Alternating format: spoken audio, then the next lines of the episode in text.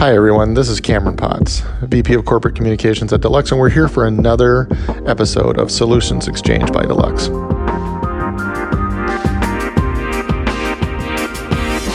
Don't let the virus take the jersey off your back. Be smart. This is your job. You're at the hotel, you're at the ballpark. Your job is to stay healthy and play good baseball. And I think the guys are doing what they need to do to stay on the field and play well. Well, hello, everybody. This is Cam Potts, VP of Corporate Communications at Deluxe, and we're doing another one of our Solutions Exchange podcasts. Um, we're really excited. Uh, we're going to shift gears a little bit today and um, uh, do a, a, topic that uh, we haven't uh, discussed before. Uh, today, we're you know really thankful to have uh, Andrew Collier with us. Andrew is the GM of the Winnipeg Goldeyes baseball team. Uh, for folks down in the, the states, the Goldeyes play in the same uh, the American Association League with the St. Paul Saints, um, and this is a uh, position Andrew's held for the last 19 years. Um, and in full disclosure, Andrew is my cousin. Uh, we we you know share a lot of family together, and uh, um, he's been kind enough to give us a few minutes. So, Andrew, thanks for uh, being on the call. Hey, happy to be here. Good to talk to you. Absolutely. So let's uh, let's talk a little bit about um, you know this is a different business than you know we've shared with folks. We've been talking to a lot of small business owners, but you know we don't talk to a lot of a lot of folks who run baseball teams. So let's let's talk about like what your what your job looks like when you're you know you're the GM of a minor league baseball team. Well, in a, a normal year, which we all know this isn't, um, the GM of an independent baseball team is a little bit different than what people normally think of a GM of a professional sports team. Um, I'm more of a business manager, so I'm more concerned with the, the business operations, ticket sales, corporate sales, um, game day operations, theme nights, things like that our field manager is in charge of putting the team together. He decides who we sign, who we trade, who we release. Um, I basically he he lets me know who we're signing, and I will uh, get them signed. I look after the salary cap, look after travel, look after immigration, uh, things like that. So it's a little bit different than than what people think of a GM of a professional sports team but there are some similarities. So, talk a little bit then about you know your your day job is like you're you're you're handling all the kind of minutia. So, in, in a regular time when uh, people are coming to the ballpark, uh, and we'll get into a little bit about what the season looks like right now, but um, you're you're handling you know like sponsors and um, you know ticket sales and uh, you know the game day experience as you said. So like there's a ton of little things that a gm of an independent team has to to, to take on. How, how do you you know how do you kind of compartmentalize all those things? Well my my season's kind of split into two. Between october we usually get our schedule between mid october late october and that's generally when we get started full speed ahead on the next season. So between October and late March, I'll be concentrated on ticket sales, corporate sales. Um, I personally do a lot of corporate sales for the team. When you work for a minor league sports team, people take on a lot of wear a lot of hats and do a lot of different things. So corporate sales is a large part of what I do in the off season. Um, we have ticket sales people that are looking after our season ticket mini pack group sales. Um, but yeah, and then once we start to hit March, April, then I kind of switch to season mode. We've got probably 28 players coming to town. I need to make sure they have somewhere to live. Need to look after the immigration because the majority of our players are American players or from Latin America. So I need to make sure they're all getting into the country. And during the season, it's basically making sure our game day staff and our game day supervisors are on top of things. And yeah, so it's it's, it's kind of split into two different areas, um, and uh, it's quite a, a unique position. Yeah, absolutely. So, um, you know, talk a little bit about how the American Association is playing this year because your the team the team is playing games and uh, they're doing very well this this point of the season. But you're you're not playing up in Canada, um, and you're sort of in um, you know different communities as bubble teams. Is that correct? Yeah, it's uh, it's interesting, and this is somewhat breaking news that St. Paul is going to be allowed to play home games as of August fourth. But uh, when we first started this, we're in a twelve team league. Uh, six teams decided not to play this season for for various reasons. Uh, six teams wanted to play, so we started out with three hub cities: uh, Fargo, Sioux Falls, and Milwaukee and the the other three teams, St. Paul, Chicago, and uh, Winnipeg. Winnipeg playing out of Fargo, St. Paul playing out of Sioux Falls, Chicago playing out of Milwaukee. Just before the season started, Chicago was allowed to play home games with limited attendees, um, and now St. Paul is allowed to play. Minnesota government has provided the go ahead that they play in front of a limited crowd. So initially it was three hub cities. Now, uh, of the six teams, Winnipeg is the only team not to play at home. And that has as much to do with our local government um, letting us know that, that we can't play in front of fans and the international border between US and Canada uh, still being closed to international travelers. So we're the only team of the six right now that are a true road team. Yeah, so like if if you were allowed to play up in Canada or at least cross the border, all the players would have to quarantine for 14 days before you played a game. So it's it's not really going to work. No, it's it's not going to work. And at this point, I think everybody in Manitoba is is okay with uh, the border still being closed uh, for the next period of time. Sure. So, um, you know, you and I talked uh, a few months ago, and how hard was it to kind of come up with this scheme where six teams could could continue to play? Because you know it's important to your fans, even though they're not there to be able to watch the game, to you know want to follow the team and have some you know something to, to look forward to uh, and, and, to watch it. So was it hard to come up with the, the plan? Well it was it was up to the ownership group and the the league to come up with various scenarios um, can we have a, a season as planned? Can we have a reduced season? How many teams want to play? How many teams can play based on state regulations? So it was a very unique situation. As of June 12th, I think I was pretty much resigned to the fact that we weren't going to have a season of any kind. And then I think it was later on that night that our owner Sam Katz called me and said, "So we're going to play a 60 game schedule, and we're going to be based out of Fargo. So we need we need to get everything ready in 10 days to go down there." So after thinking for all this time that we're not going to be playing, and I had put everything on hold regarding team gear, whether it be uniforms, pants, uh, hats, everything that a team would need for for a schedule I had put on hold. So I had 10 days to get everything ready, loaded in a trailer, and our radio guy who is who's an American citizen, uh, he drove down to Fargo with all our gear and and all the players arrived 10 days later in Fargo. Wow. so, you know, kind of like a real fire drill in order to make it work after not thinking it was actually going to work.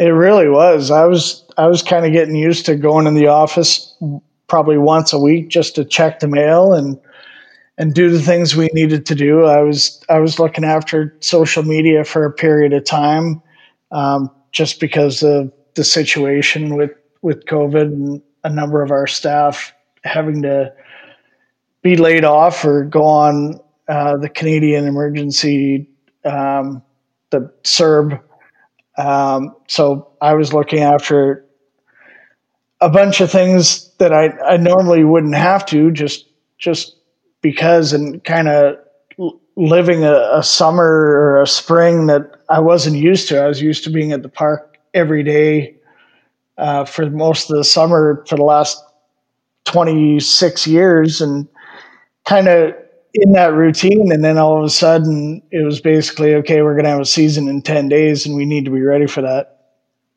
Yeah, that, I mean, it, it, it's a story we hear a lot, you know, like obviously when, when the pandemic hit and everything started shutting down, business owners and, you know, managers and, and CEOs all had to make these big decisions on, you know, how are we going to continue to, to keep things going? Um, so to that that part about social media, how how have you been communicating with your fans, both leading up to, you know, not not knowing if the season was going to to happen, and then you know now are you are you um, sharing resources, say with like some of the other teams to get pictures, to get um, you know, uh, like in, input on on how to keep uh, the fans engaged. Yeah. So to the the last part of your question, we've we haven't hired a photographer for Fargo, but uh, she's taking pictures for us, and all it asked us is to leave her word mark on the photos. So we have somebody that's doing our social media now, basically giving updates on how the team's doing and uh, posting press releases. But that period of time between March 16th, where everything shut down, and June 12th, when it was announced we were going to have a season, it was kind of week to week. Like nobody had a playbook for this, no matter what industry you're in. Nobody knew if this was going to last a week, a month, a year.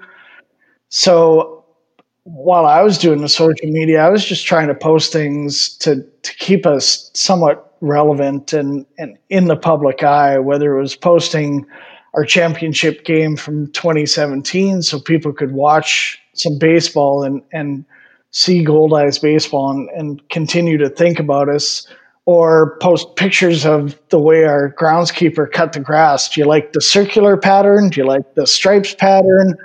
things like that. We were just trying to come up with anything to post on social media to keep us keep us relevant and keep us in the public eye because when you're not playing baseball in a city of the NHL Jets and the Bombers, we're, we can we're we're not exactly top of mind when it comes to media.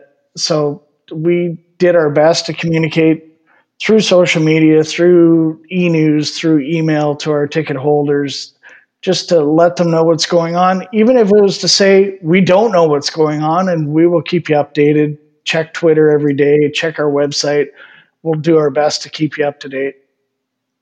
Yeah, and, that, and that's super important during this because, you know, while you were leading up to a season, you know, as you mentioned, that like the NHL and the Jets, you know, things shut down and people didn't know what was happening there. So there was a real void, uh, you know, in sports across the board. And, you know, unlike in places like St. Paul or Chicago, where, you know, independent baseball or minor league might be kind of a, an afterthought, like you're, you're, you are news throughout the summer in Winnipeg because the team's been good and people follow it and, and they want you to, you know, they, they want to follow a winning team. Well, that's the plan going into each season is uh, to be a winning team, and I know Rick, uh, our manager, has done a great job of putting together a good team. I don't think we've we'd have the following that we do if if we just had a, a nice ballpark and, and played in a great city. I think you need to put up the wins to stay relevant in this market. Um, winning winning three times over the last eight years has certainly helped keep us. I think it's forced us to, into the public eye. So even though the the media sometimes tends to forget about us because of the two major teams in the city, I think by winning as much as we have, we've we've kind of forced them to take notice. Right, right. So, so tell me a little bit. I mean, I've been following online. The team seems to be doing uh, really well. Um, you know, how how are they playing this year? Uh, they're playing great, considering they're living in a hotel for 42 of the days, 42 of the 60 games are in Fargo. So they're living in a hotel in in Fargo, and then we take some road trips to Sioux Falls, Chicago, and Milwaukee. The fact that these guys have all kind of banded together and and they're like one big family down there, knowing that they need to be smart and and I think I'm not sure if it was the commissioner, if it was Rick came up with the line that don't let the virus take the jersey off your back. So be smart, don't go out to bars, don't hang out. Just this is your job. You you you're at the hotel, you're at the ballpark. Your job is to stay healthy and play good baseball and and right now we're 16 and 9 and in first place and I think the guys are doing what they need to do to stay on the field and play well. Yeah, and, and like you said, you know, you've got employees who do all sorts of different things, but but the players are like this is a job for them too, and you know, a lot of these guys aren't going to make it to the major leagues, but they have you know careers that they love. They love to play the game, and after independent ball, they might go down and play in in you know the Latin American leagues. Um, so it's great that that that there was a solution here um, in order to get these guys on the field. Yeah, for sure. So when it was announced that we were going to play, the the league made the decision that the six teams were able to do a dispersal draft of the six teams that weren't. So we went through and each team got to pick certain players, which has turned out great. These guys that thought they were going to be sitting at home all summer doing nothing and not being able to show major league organizations what they can do, all of a sudden there was a chance for them to play. So I think it's been great for them for the opportunity to be able to play. A lot of these guys have very short careers and very, very little chance to show what they can do. A lot of these guys are, have been looked over by major league organizations or they've played in the major leagues and, and now they're playing here. Um, so to be able to play this summer is is huge for some of these guys, and especially guys that have played in the major leagues before. Major leagues are going through a lot of troubles right now with a lot of COVID nineteen cases. So guys that have played in the major leagues before, who knows? There may be some teams looking at our league saying, "Okay, who's playing well right now? We need some fill in help. Who can help us out?" So to have this this ability to showcase their talent, I think it's been huge for everybody. Absolutely, yeah. No, I mean it, it, it's it's it's great to see competition of any sort like this. Um, so it, with the six teams that are playing, it, took ownership and and your owner um, with your team to step up and say, you know what, we're going to go forward with this. Um, even though like a lot of your business model is making sure that you have people coming to the ballpark, you know, I think it's a testament to the owners to be able to say we're we're moving forward. Are you, you know, are you already trying to manage for what it's going to look like next year so that um, you know the, the team stays you know solvent and relevant? Yeah, that's that's a really good question. I think that's a question for everybody right now. What's it going to look like next May? What's it going to look like next August?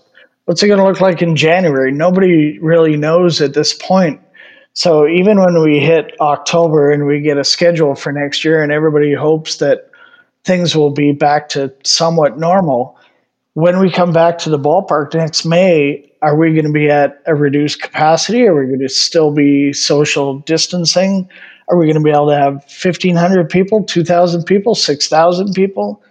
These are so many questions that are going to be answered in the upcoming months and I don't think anybody really knows where this is going. I think even in Manitoba, where things were going great for a while, and then in the last two weeks, we've had another 50 cases. They're all clustered, but still, we were at zero cases for a while. And then all of a sudden, uh, a new influx of cases came. So it's kind of day to day, week to week, and, and we'll just have to wait and see how it goes. So, how are you using the ballpark now? Because I've seen online that you're you're letting you know um, amateur teams and stuff play there. Is is that you know are you just doing that at, uh, uh, the goodwill of the community so that folks or for so that teams can have a chance at playing in such a beautiful park? Yeah, what's really ironic this year is our field has never looked better. Like in any of the 20 years we've been at Shaw Park, the field is in immaculate shape. Part of that comes because we redid the infield grass at the end of last season. But the biggest thing is nobody has played on it. So when we found out that we weren't going to be playing at home for the foreseeable future, at least until the end of August, uh, we made the decision to reach out to Baseball Manitoba and come up with a very reasonable rental rate for teams to come and play at the ballpark. And it's just been unbelievable the response we've had from 15U teams, 18U teams, senior teams, even rally cap teams. Little kids are going to come out and use the field. And I think uh, starting July 19th was our first game. We've had four or five games since, and just about every day in August is booked now with with baseball Manitoba teams. They're going to be able to come out and and play on our field, and they're just so thrilled to be out there. It's just the coolest thing ever for them. Plus, we have corporate events. We just had a, a a local business come out and use the field Thursday night for a staff event. So to be able to do things like that in a normal year, we'd obviously have 50 home games, so the availability would be a lot less. Whereas this year, every day is open, so we're trying to we're trying to get as many people out on the field and experience what it's like to play at Shaw Park as possible. Yeah, that's super cool, and I, I've loved hearing about that. Um, so, Andrew, as we as we kind of wrap up, I usually ask people what they've done to support small businesses during this time. But I know you um, had had your own unique experience while you were waiting for the season to to, to start. You you were actually helping some of your you know, local uh, local small businesses by doing some deliveries. Do you want to that a little bit? yeah. So in 2018, we established a new patio deck called Craft Beer Corner um, up until then, we had only had Labatt and Fort Garry beer in the ballpark.